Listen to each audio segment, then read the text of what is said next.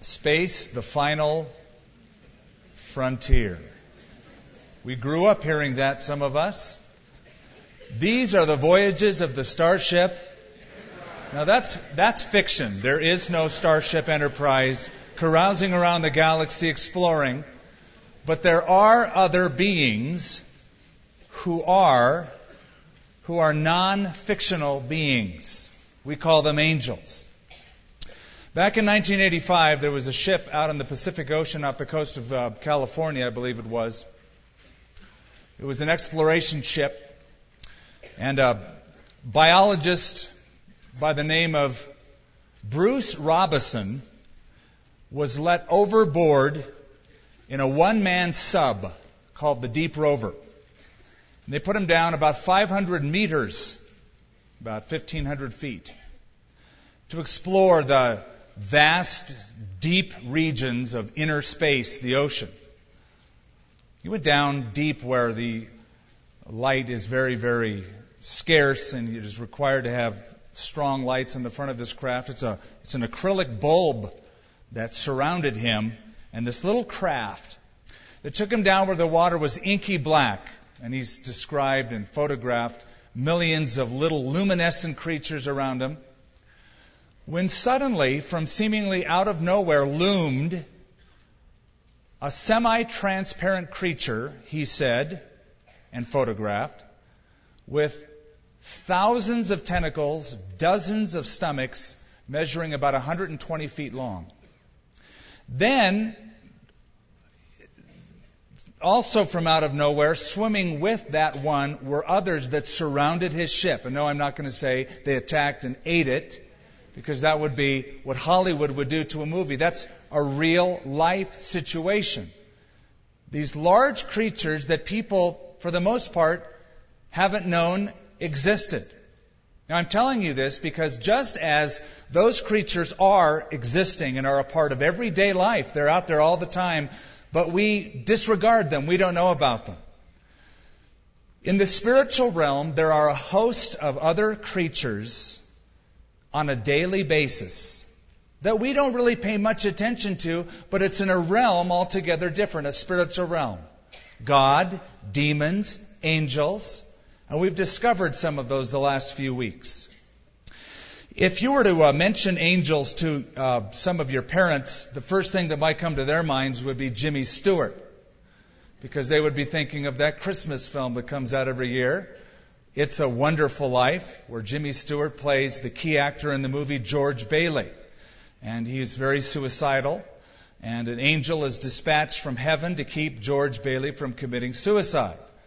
And Jimmy Stewart goes from being very depressed to being very excited at the end, and he has something to live for. Well, needless to say, we popularized angels to the extent that we've made them just decorations now. We put them on trees. We collect them. There are whole lines of angels that one can buy for his or her home. I read an article where one Wisconsin homemaker uh, collected a total of 11,161 angel artifacts. Now she's so into this that she's going to remove doors and windows from walls in the home, patch them up to make more room for more shelves for more angel artifacts. She's into it. Not too long ago, Publishers Weekly said that five out of ten paperbacks sold in our country have to do with angels. And of course, there's hosts of articles about them. When the national news magazines put out their obligatory twice a year spiritual article, they often highlight angels. For instance, Life magazine put out an article in search of angels. Time magazine put one out, Angels Among Us. And they took a poll. And they discovered that 69% of Americans believe in angels. 32% believe they have felt the presence of an angel at one time or another. You can even get angel screensavers off the internet. You can order angel mouse pads. And uh, I heard of a Michigan group with the acronym HALO, H-A-L-O, which stands for Helping Angel Lovers Own Stores. No joke. Why not helping angel lovers come up with a better name than that? But they did anyway.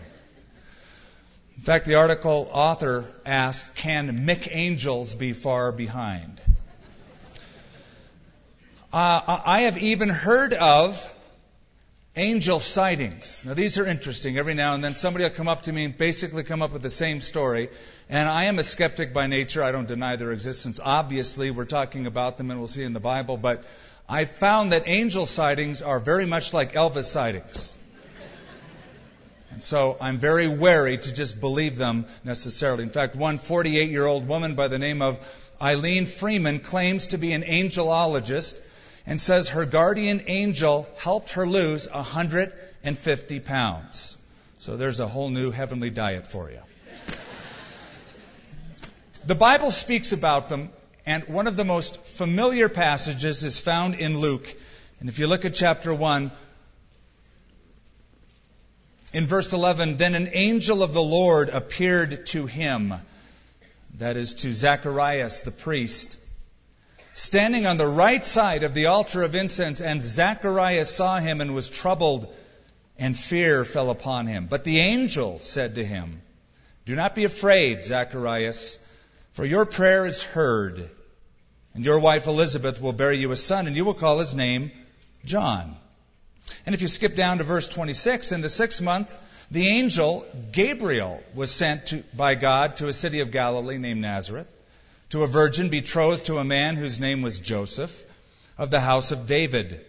The virgin's name was Mary, and having come in, the angel said to her, Rejoice, highly favored one, the Lord is with you, blessed are you among women. And then in chapter 2, we see him again in the most familiar story of all Verse 8 There were in the same country shepherds living out in the fields, keeping watch over their flock by night.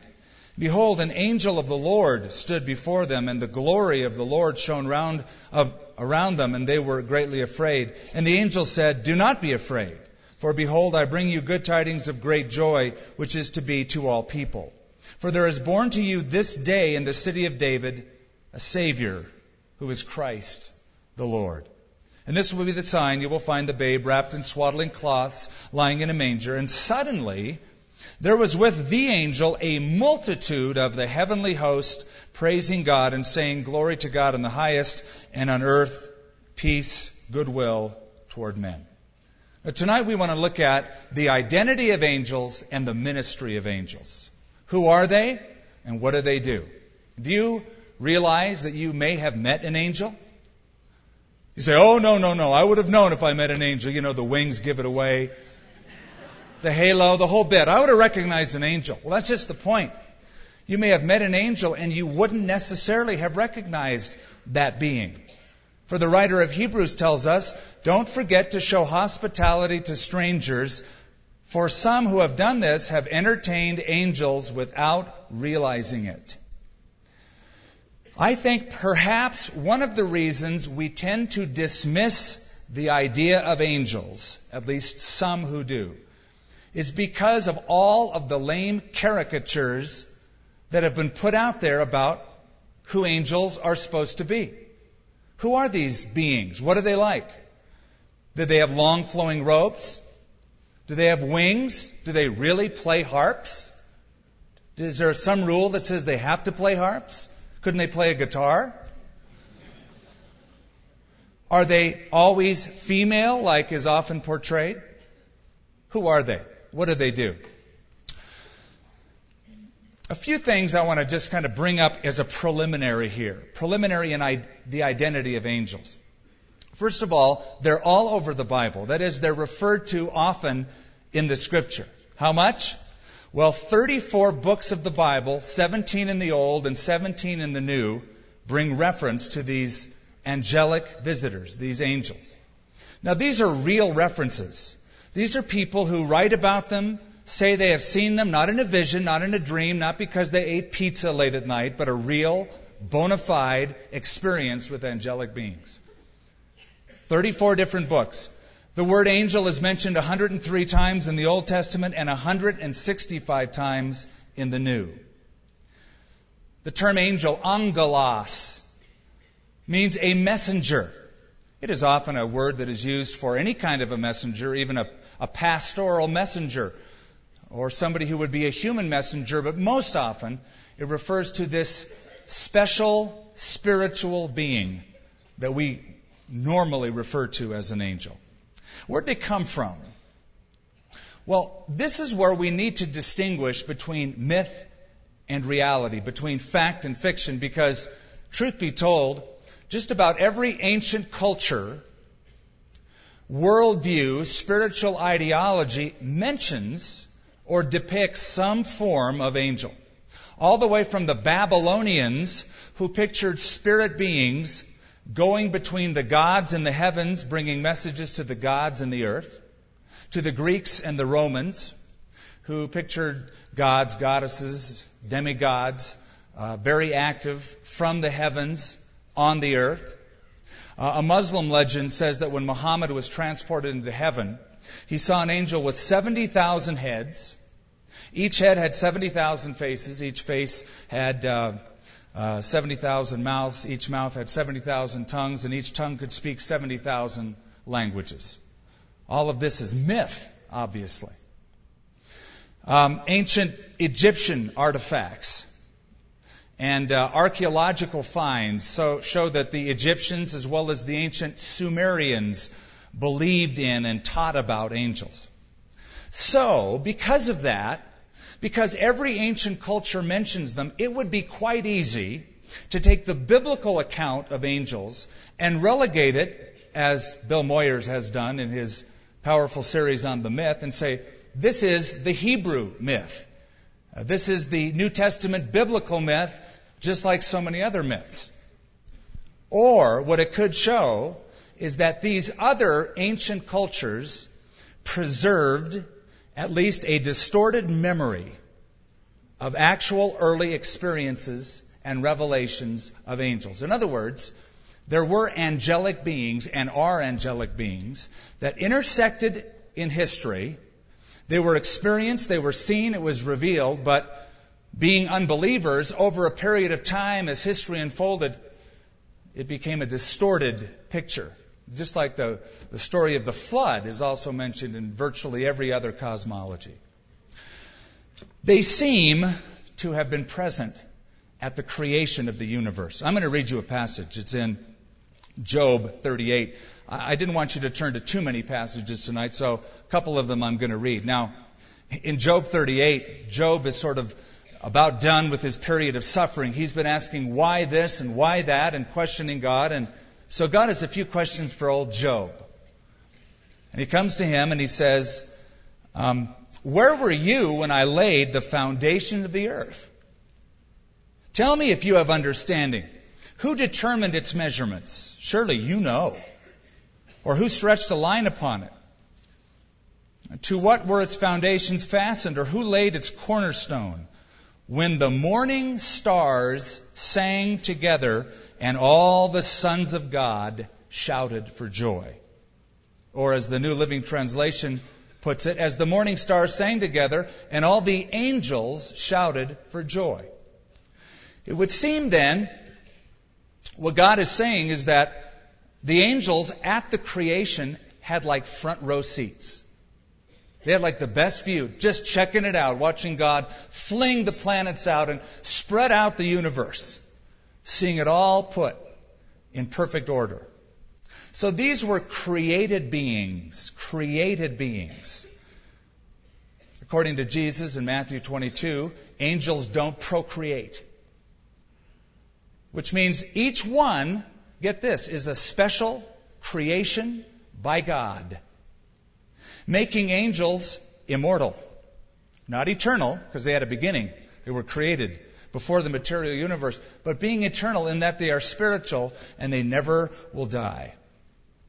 Because of that reason, that they're specially created by God, they are sometimes referred to in the scripture as the sons of God. Don't let the term throw you.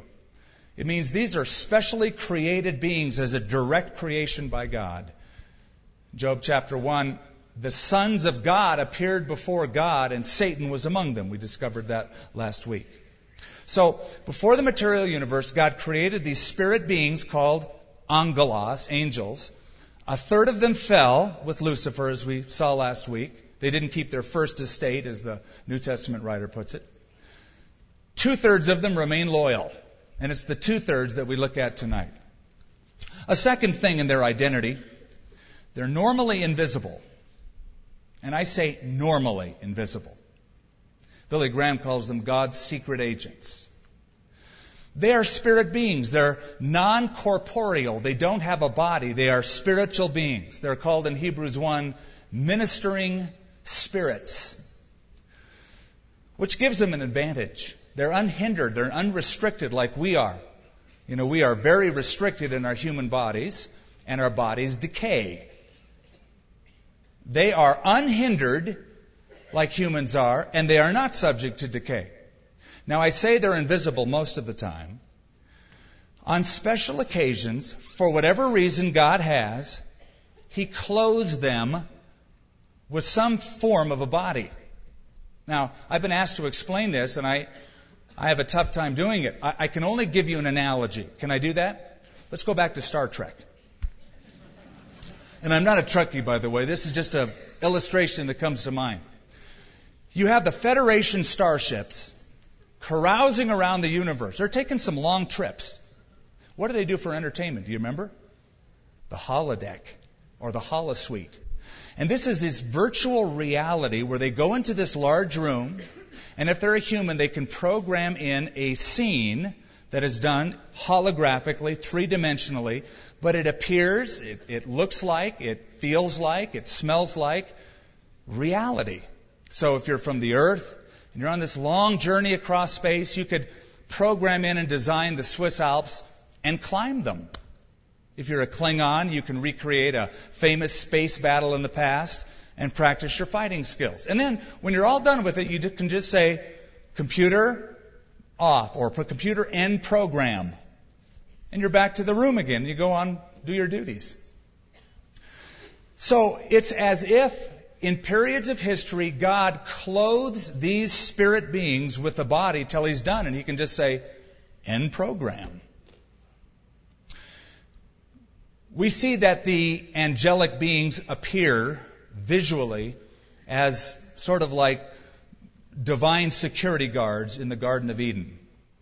They're there with a flaming sword keeping people from coming back in, Adam and Eve. We see them a little bit later as Abraham invites three men who are angels into his tent and they're visitors and they eat with him. What do you feed an angel? I know you're thinking angel food cake. Probably not. These guys just appeared like normal human beings. We see that angels are like divine bouncers a few chapters later, the very next chapter, in fact, when Lot is in Sodom and Gomorrah, and angels preserve him as they destroy the city. We see angels protecting Peter in Acts chapter 12, springing him from jail, like a special op angel. But for the most part, though they appear now and then, for the most part, they're invisible. They're invisible. Why? My opinion? If they were visible all the time, humans would have a tendency to worship them. Don't you think? I mean, we're, we're worshiping Jesus' face in a tortilla. What would we do if we saw an angel? We'd fall down and worship the thing. Men is, we're given to that kind of activity. By the way, even John did this in Revelation. He said, I fell down to worship before the feet of the angel which showed me these things. But he said to me, See that you do not do this. For I am your fellow servant. Worship God. And that could be a message to anybody who would worship saints or any other personage besides God. Even the angel would not accept it. God was to be worshiped. Third, there's a lot of them. They're mentioned in Scripture. There's a lot of them. They're, they're great in number. How many? Again, we don't know. But there's a lot of them. Now, this has been actually a theological debate through the years. People have actually tried to assign a number to them. How many angels can you fit on the head of a pin? Like, who cares? But one theologian, Albertus Magnus, was precise. He said, There are, emphatically, 399,920,004 angels. Where did he get this from? Probably pizza late one night. But it's not from the Bible. But we know there's a lot of them. When Jesus was born, we just read it, a multitude of the heavenly host proclaimed worship to him. In Revelation 5, I saw 10,000 times 10,000 and thousands of thousands, millions, innumerable amounts of angels. And they're classified. I don't, I don't mean they're secret as much as they, they have rankings, classifications. We don't exactly know what they mean, but we know that there's only three angels that have ever been named, at least to our knowledge. We, we have the names of them. Lucifer, he fell. Michael, called an archangel in the book of Jude. And Gabriel. Michael has a special duty to oversee the nation of Israel. He's called the Prince of your people to Daniel. And he was the guardian, and I believe still is the guardian of the nation of Israel. And just looking at their history, I think he's done a pretty good job of it. I look at a nation that has been attacked several times. The uh, city of Jerusalem has been leveled 36 times, raised from the ashes 37 times. It went through two dispersions, one for 2,000 years almost. They were brought back into the land. They've gone through Holocaust and persecution, etc., and they still are in existence. There is the angel Gabriel. Gabriel seems to be a special messenger from God which handles Jesus' stuff, the Messiah. He announced to Mary that she's pregnant and announced to Joseph and was there at the ministry of Jesus Christ on earth. Then there are cherubim. Satan was a cherub, the anointed cherub that covers. And, and cherubim, um, as I see it, are like those who attend the presence of God and are intimate with the glory of God. There were two cherubim carved over the mercy seat of the Ark of the Covenant. There are the four living creatures in Ezekiel called cherubim and again seen in the book of Revelation. Then there are seraphim, which literally means burning ones, on fire ones. These are beings who radiate the glory of God, but hover above the throne of God. They're crying out, Holy, holy, holy in Isaiah chapter 6. The whole earth is full of His glory. And their voice is so powerful that the doorpost that Isaiah saw was shaking just this radiating sound of the seraphim, burning ones, burning devotion, burning worship for the Lord. Now, when I study angels, that there's so many of them that they got all these classifications, they do all these things, it reminds me how great God must be and is. If there's this great number of angels and great positions of the angels, it speaks of the greatness of God. Uh, too many people still picture God as being this lonely being stroking his beard, wondering what to do from day to day, when he's got millions, billions of angelic beings all around him, all the time. Majestic, glorious. That's their identity. What is their ministry? What do they do? Do angels really sit up on a cloud all day, playing the harp? watching reruns of Touched by an Angel or whatever. No. They do four things principally, and I've summed them up for you. Number one, first and foremost, they stand in God's presence. That's what they do. Their main job is to hang out with God. Kind of a cool job, isn't it? And they spent a lot of their time standing before Him and rendering Him praise. Daniel chapter 7, he saw 10,000 times 10,000 standing before him. Revelation 4, the four living creatures, they do not rest day or night, saying, Holy, holy, holy, Lord God Almighty, who was and is and is to come. Now turn with me to Revelation chapter 5.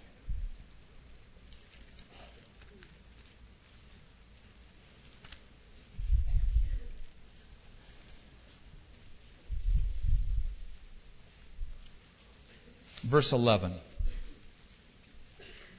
Wait a minute, I've got to find it now. Oh, there it is. Then I looked, and I heard the voice of many angels around the throne, the living creatures and the elders, and the number of them was 10,000 times 10,000, and thousands of thousands, saying with a loud voice, Worthy is the Lamb to receive power and riches and wisdom and strength and honor and glory and blessing. And every creature which is in heaven and on the earth and under the earth, and such as are in the sea and all that are in them, I heard saying, Blessing and honor and glory and power be to him who sits on the throne and to the Lamb forever and ever. The four living creatures said, Amen. And the 24 elders fell down and worshiped him who lives forever and ever. Now I want you to think about that for a minute. You've got millions of angels worshiping God and the Lamb, his son. That ought to, number one, humble us, and number two, encourage us. This is what I mean. It ought to humble us because it shows us that God in heaven will never be without worship even if we fail to worship Him. If we stop worship, we just don't do it, there'll be multitudes of angelic beings who are. But it humbles us because if angels who know God much better than we do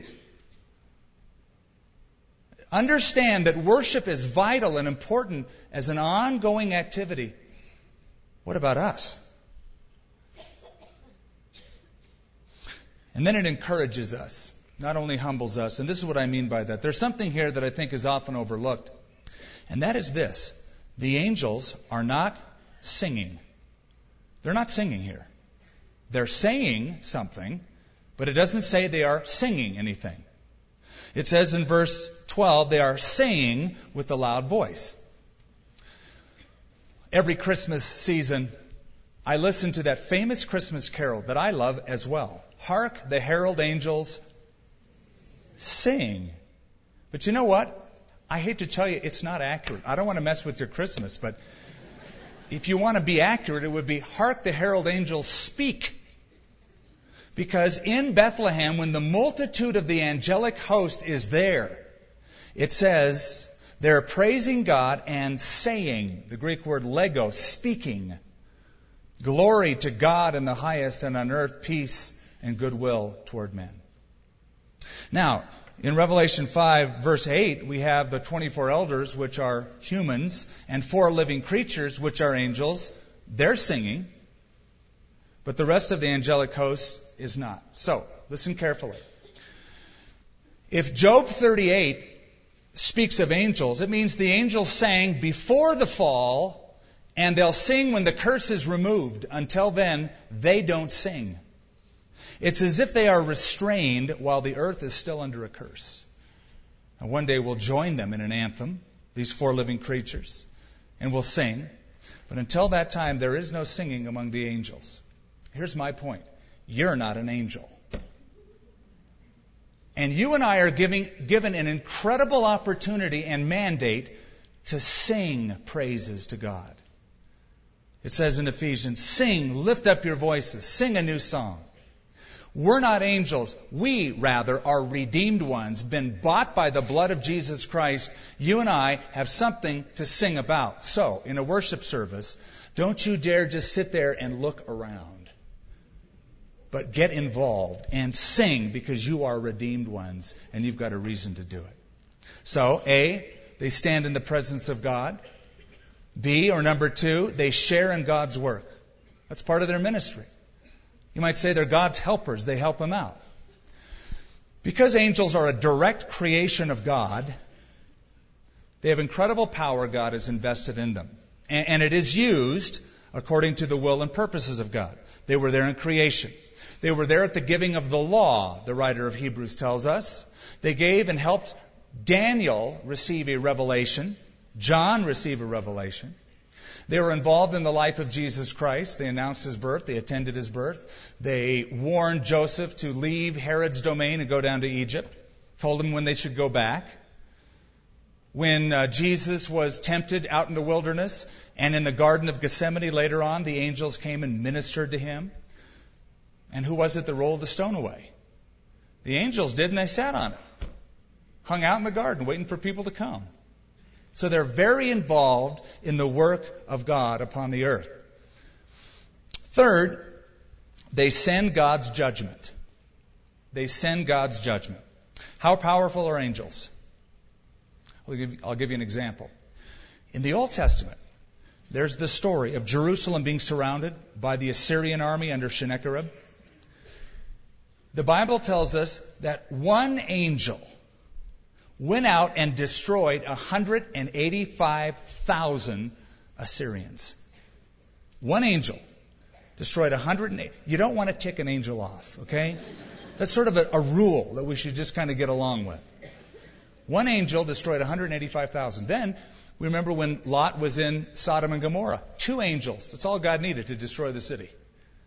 Two angels showed up.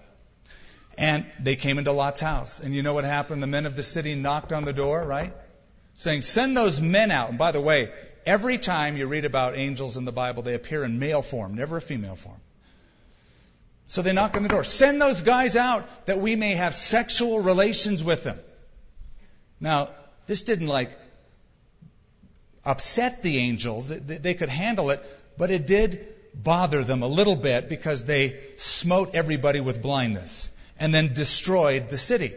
Two angels destroyed the city. One angel wiped out 185,000 Assyrians. This adds new light to what Jesus said to Peter Put away your sword, Peter. Don't you know that I could call 12 legions of angels? If I wanted to, I could snap my fingers and 72,000 angels would show up now. Now, imagine if they did. If one angel destroyed 185,000 Assyrians, can you imagine what 72,000 angels would do? Let's even project that into the future in the tribulation period. Who is it that will unfurl the judgments that are the seals on the scroll, the bowls that are poured out on the earth? It is the angels.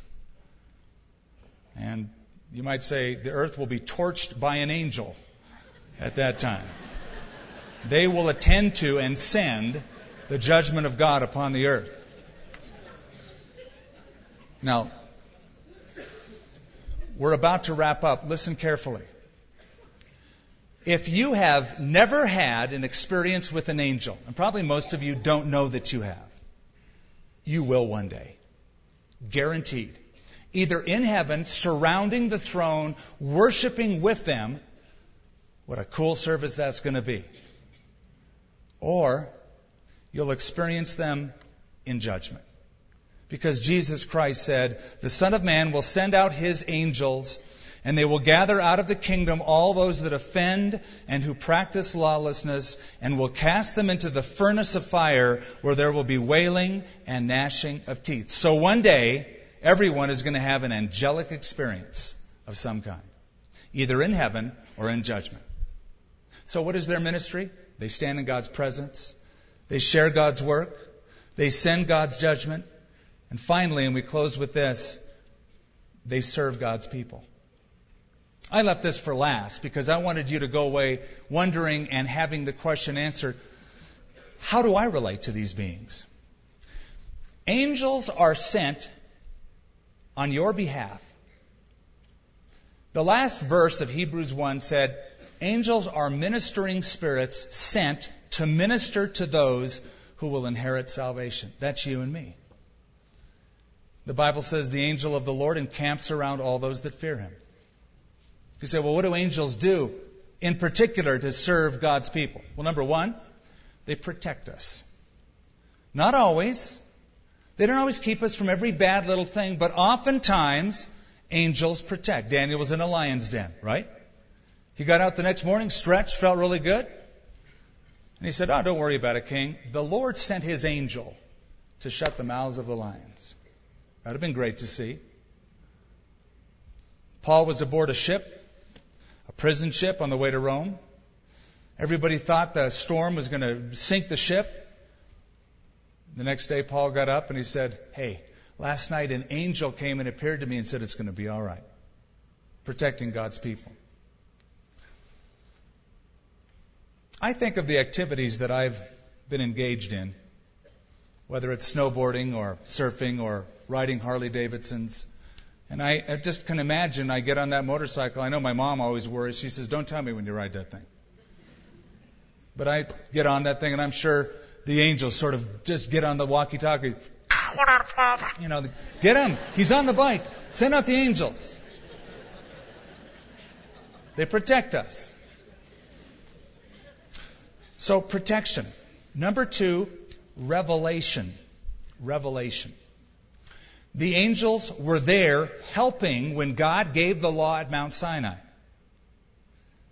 So they helped the revelation. Uh, angels appear in Daniel and the book of Revelation, helping these two fellows to understand. Oftentimes, John is interacting with the angel, trying to understand what is this about. Now, that's for these two men in particular, no doubt. I don't think angels give me insight. I think the Holy Spirit does. But there's a, a great story, you know about it. An angel comes and tells Mary, You're pregnant. She goes, I don't understand. I haven't had any relationships with a man. I know, but the Holy Spirit's going to overshadow you, and it's a virgin birth. But there's a person that needed a good explanation. What was his name? Joseph. Okay, she's supernaturally pregnant. Try to explain that to the fiance. Wouldn't go over well with the guy. Yeah, right. And so God covers the bases and sends Gabriel, the special angel, to tell Joseph, don't be afraid, Joseph to take Mary as your wife and explains what is going on, giving him revelation, helping him to understand. Number three, supplication. Do you know that angels are sent when you pray? Daniel prayed, and immediately Michael was dispatched. It says in Daniel chapter 10. And he says, I have come to give you understanding for the future. Let me give you an example. Turn with me to Acts 12, and we're, we're going to close with this tonight. This is our last text. It just takes a, a moment. About that time, Herod the king stretched out his hand to harass some from the church. He killed James, the brother of John, with a sword, and because he saw that it pleased the Jews, he proceeded to seize Peter also, and it was during the feast of unleavened bread. When he had arrested him, he put him in prison, delivered him to four squads of soldiers to keep him, intending to bring him out before the people after Passover. Peter was therefore kept in prison, but, notice this, constant prayer was offered to God for him by the church. The battle line was drawn. Satan wanted him killed, God wanted him alive. The church is in the middle. They're praying for him. The story gets good. When Herod was about to bring him out, that night Peter was sleeping. Now that's interesting. You're going to die the next day and you're getting a good night's sleep. There's a good reason for that. I don't have time to tell you, though. He was bound with two chains between two soldiers, and the guards before the door were keeping the prison. Now behold, an angel of the Lord stood by him, and a light shone around him in the prison. He struck Peter on the side and raised him up. So the guy was sawing logs. The angel had to nudge him. Arise quickly, and the chains fell off of his hands. And the angel said to him, Gird yourself, tie on your sandals. So he did. And he said, Put on your garments and follow me. When he had followed, he went out. He did not know what was done by the angel, that it was real, but he thought he was seeing a vision. When they were past the first and second guard posts, they came to the iron gate that leads to the city, which opened to them of its own accord, and he went out went down one street, immediately the angel departed from him. Okay. He comes to. He figures, wow, that was an angel. That was amazing. He goes to the very prayer meeting where they're praying for him to get out of prison. Verse 13, as Peter knocked at the door of the gate, a girl named Rhoda came to answer. And she recognized Peter's voice because of her gladness, she did not open the gate, but ran in and announced that Peter stood before the gate. But they, these are the people with great faith now praying, you're nuts. Yet she kept on insisting that it was so. And so they said, It is his angel. So Peter kept knocking. You know, they left him out there.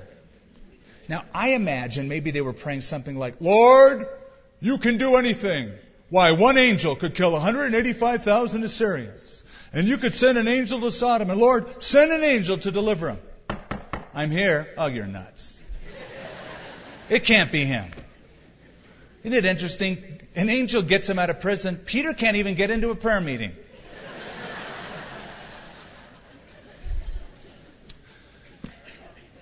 Finally, angels attend us when we die. There's several examples of this. The most notable is the rich man and Lazarus. Jesus told the story. He said the rich man died and was buried.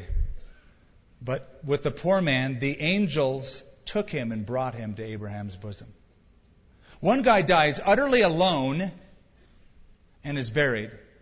The other one is surrounded with his heavenly buddies, angels who escort his soul into the very presence of God. And you know, Daniel called angels watchers. You know, they're like heavenly surveillance spies. That's kind of a scary thought, isn't it? Somebody once said that secret sin on earth is open scandal in heaven. They see it all.